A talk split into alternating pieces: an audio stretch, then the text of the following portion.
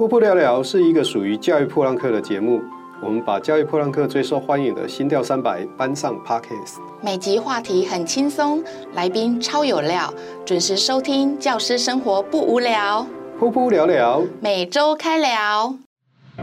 噗噗聊聊，欢迎企业单位长期或听众朋友小额赞助支持我们，请点选节目下方资讯栏的连结，感谢大家。希望能搭座大家好，欢迎各位收听这一集的噗噗聊聊，我是阿亮校长，我是小壁虎老师，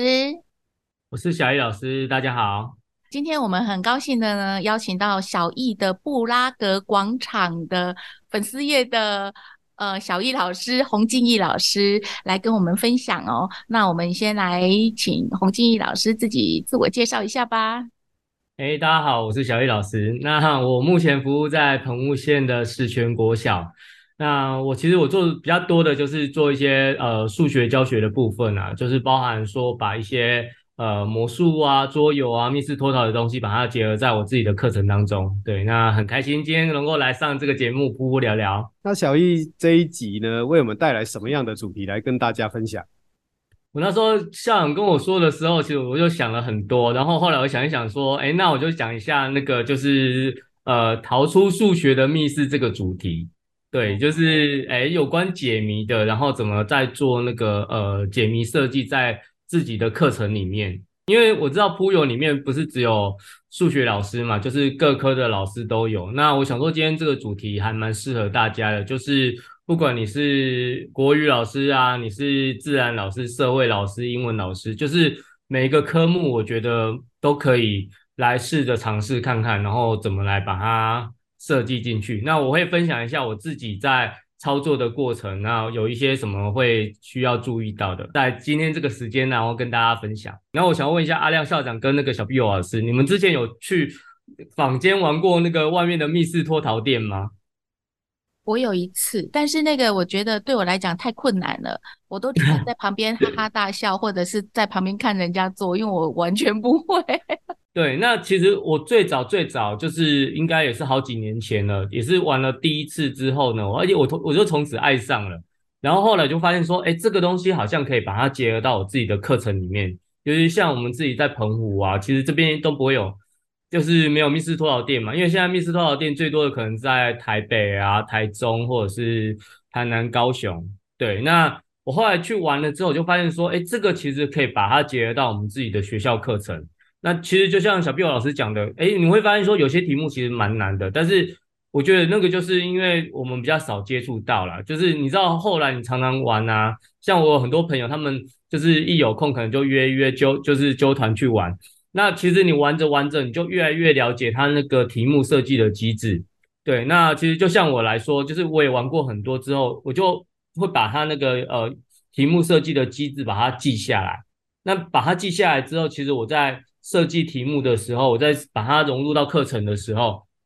我就会把那些机制把它做一些改编。哦，就是例如说，像我们常常去玩的时候，我们可能会玩到有一些密码的设计呀，其实我们就把它做一些转换，就是把它转换之后呢，我们就可以把它结合到学科里面，就变成说，诶，我们透过学科，然后把它结合这个密室这个元素，把它变成一个好像是有别于之前的纸笔测验啊，像是一个多元评量的方式。对，因为我知道像小毕老师你是图书馆教师嘛，对，那其实像图书馆教师，我觉得也很好，就是你可以设计在图书馆的密室脱逃，就是诶让他们在玩的时候，透过解谜的时候，然后可能可以去认识呃图书馆的一些编码原则啊，还是找书的一些技巧，就是我觉得可以把这个元素把它融入进来啦。小易可不可以举个例子？嗯、因为刚刚这样讲哦，可能听众们还是非常模糊。你可以举一个简单的例子说，诶，比如你你会怎么设计在课程上面？就是如果以我自己数学课来说的话，呃，像我大概每个学期至少会有两次吧，我大概期中、期末应该都会有一次。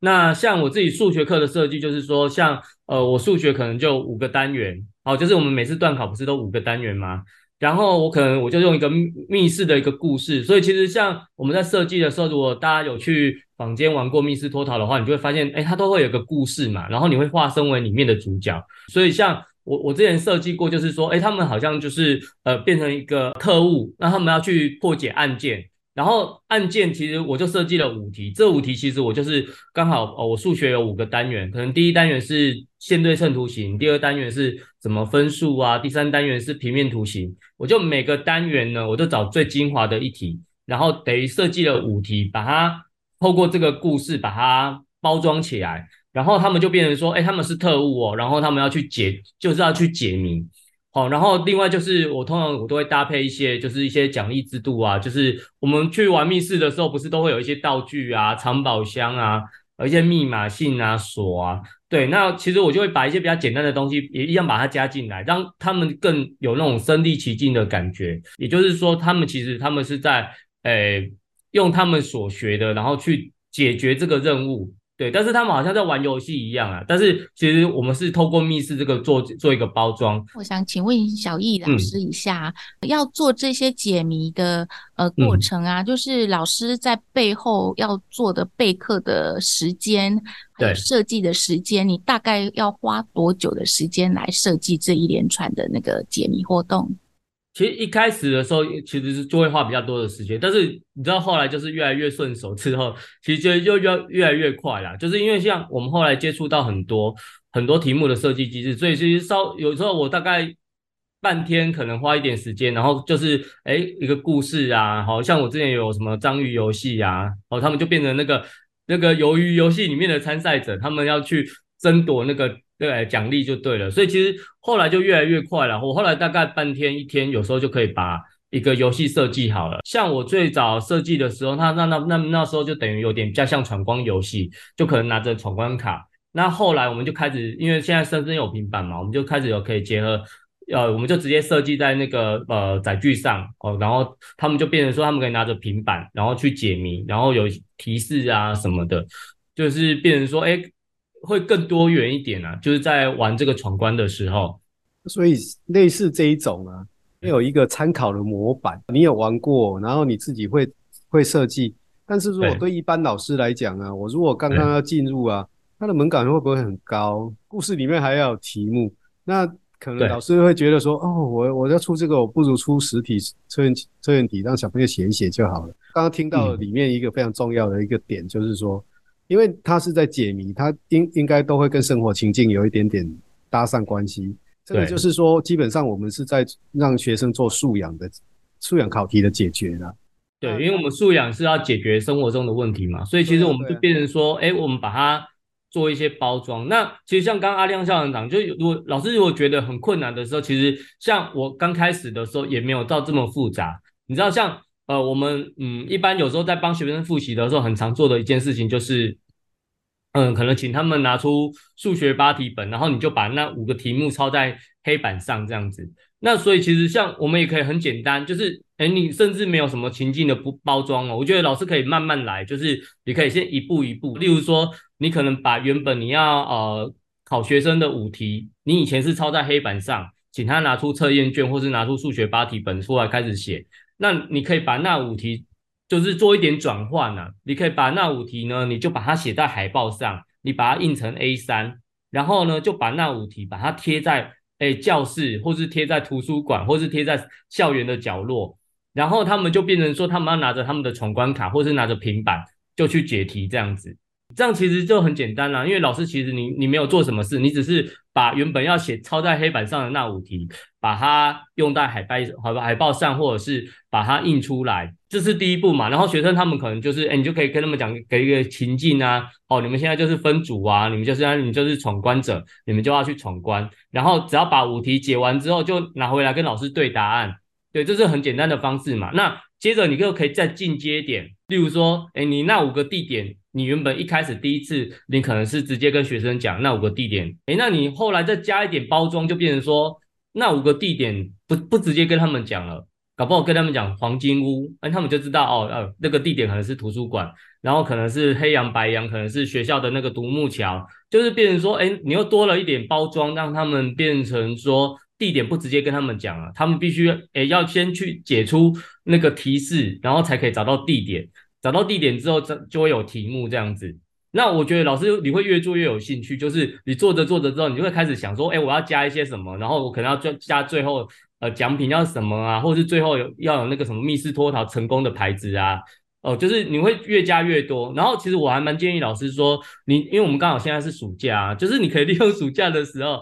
你可以约约你的家人，或是约好朋友，然后就一起去。当你去玩了几次之后，你就会更有想法，然后你就会开始想说，哎，那我自己在设计的时候，怎么去把这个东西把它结合到你自己的课程，或是自己学校的那个活动里面，这样。意思就是说，基本上老师不用一步到位就对了。你在做这件事情的时候。先想办法把它把它去趣味化，就是原来是考试，但是呢，我就把它贴到其他的地方去。小朋友反正会在校园里面跑来跑去嘛，他会更有动力一点点去做这件事情。这样子，为了解题，小朋友可能会更想要去学习他应该要学习到的知识。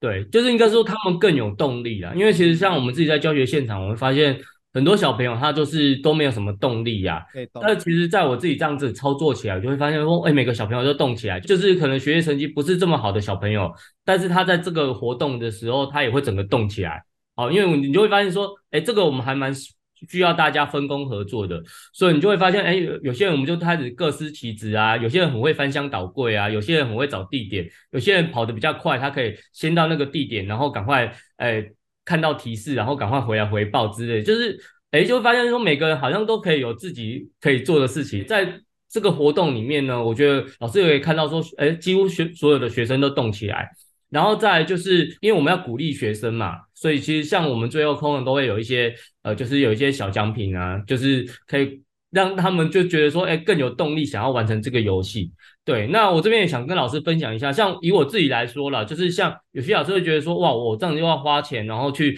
准备一些呃，就是奖励的东西呀、啊，就是老师又要自己花钱，那所以我就想说，诶，如果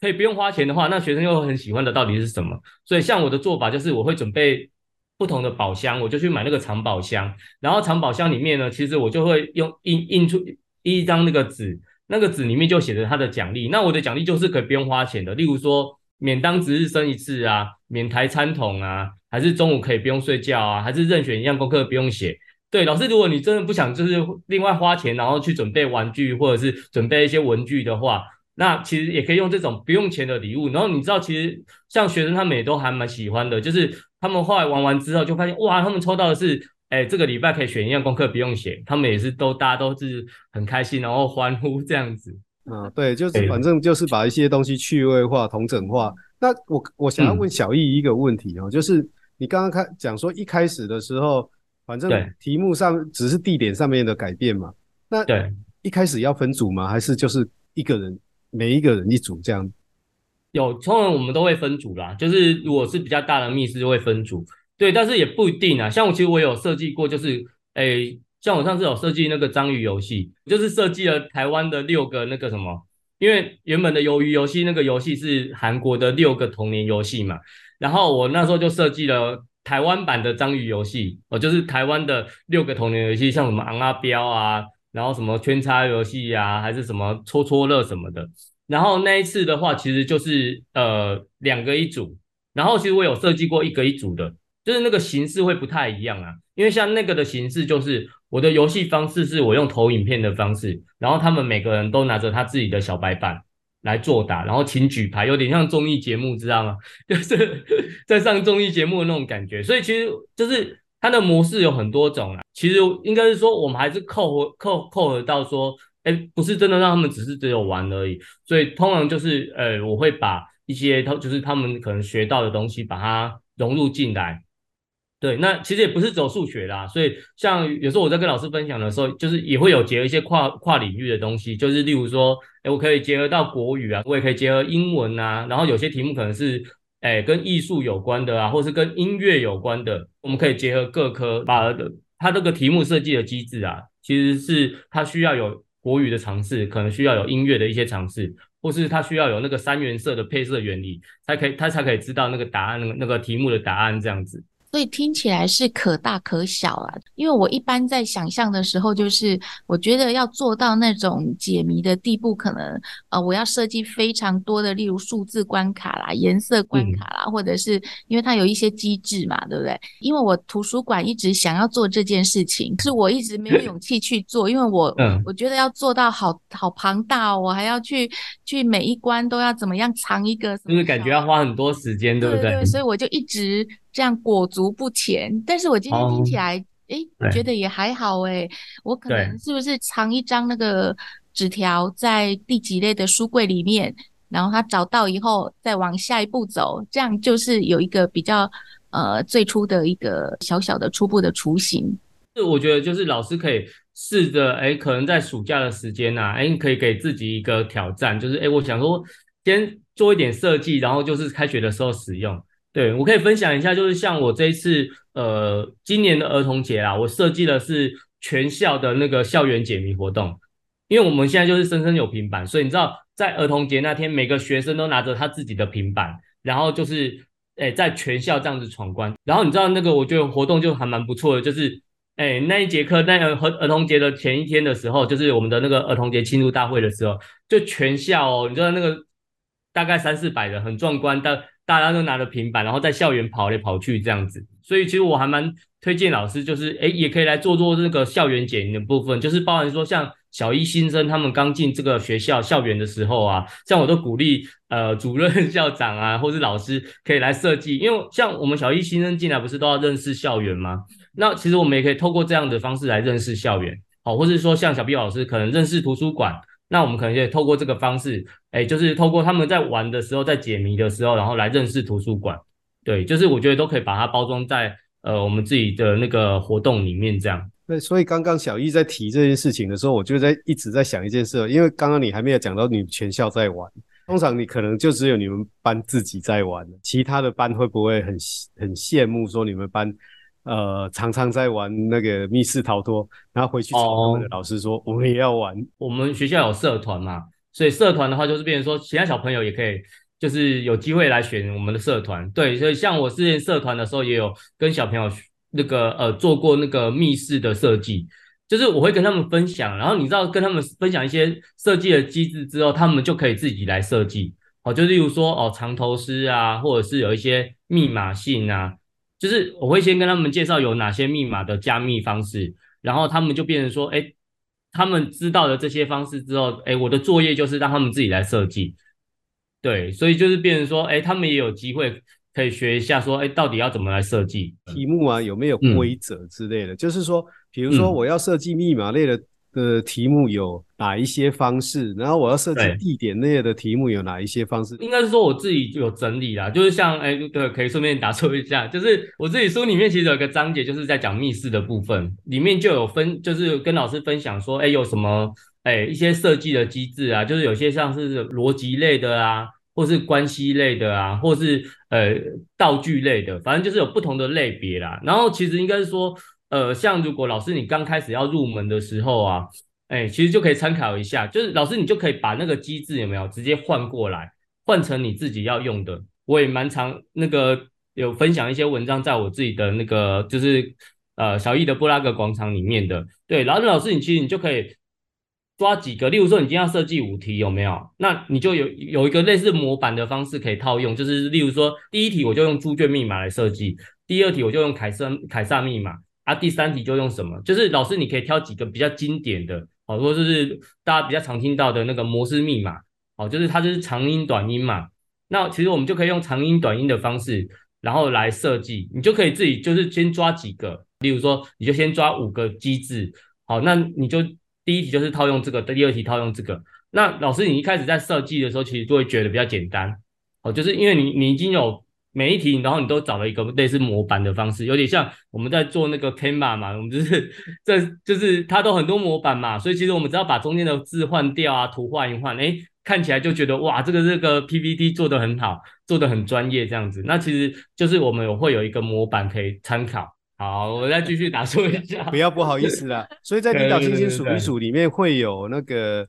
呃，关于密室逃脱的一些设计的原则吗？对，在第就是第七第七章的地方，你有没有想过单独出一本书就谈密室逃脱啊。其实我觉得也可以诶，就是这个我觉得也是一个蛮不错的题目，有机会的话啦。哦，这这个坑挖起来应该不会太大了，因为对、嗯、对小易来讲，你平就你平常教学用过的一些题目，你就可以把它放在书里面了。就是像我刚刚讲的啦，就是真的，我觉得真的，哎，这个元素把它融入在我们自己的课程或活动里面，小朋友真的会很喜欢。而且我就我觉得很棒，就是说老师其实你只要设计一次，例如说我今年设计好，我我我后面第二届、第三届的学生其实都还是可以继续玩啊。所以就是老师你可能花一点时间，哎，设计好三四个游戏，其实每一届学生都可以玩，然后只是你可能可以再做一些就是修改。我觉得这样子就 CP 值很高啊，就是。非常符合那个经济效益，就是老师，你不会说你设计完一次花了很多时间，就只有这届学生玩完之后，那你下一届又要花很多时间设计。其实不用，就是其实每一届学生都可以玩。对，对啊，辛苦一次就好了。因为现在资讯的留存是非常容易的。如果自己也有什么粉丝团啊、部落格啊，就把它写起来就好了。今天非常谢谢小易来上我们的节目哈。其实哈，各位听众老师们哈，如果对密室逃脱这一个议题非常有兴趣的话，其实可以找小易啦。反正小易他是空中飞人嘛，对，我都飞来飞去这样。他的那个，我后来发现我，我我上次有稍微统计一下，我刚六月就发飞了十四趟吧。哇，就是这样子。我就想说，哇，台湾吗？对啊，对啊，对啊。然后就是刚好因为六月有出国啦，所以刚好又多了一趟。大家如果对这一个密室逃脱这个议题非常有兴趣，或是对数学教学上面，小易也非常非常的有那个。研究哈，所以大家如果对这个议题有兴趣的话，都可以找小易来到课到学校哈，去跟各位分享。那今天非常谢谢小易来上我们噗噗聊聊，我觉得非常非常的开心哦。谢谢小易老师哦。那喜欢我们节目的朋友呢，可以在 Podcast 或 YT 下方留言给我们支持与建议。那也别忘了哦，可以在节目下方给我们五星级的评论哦。噗噗聊聊，走开聊，拜拜。好，拜拜。热情引爆，所有梦想都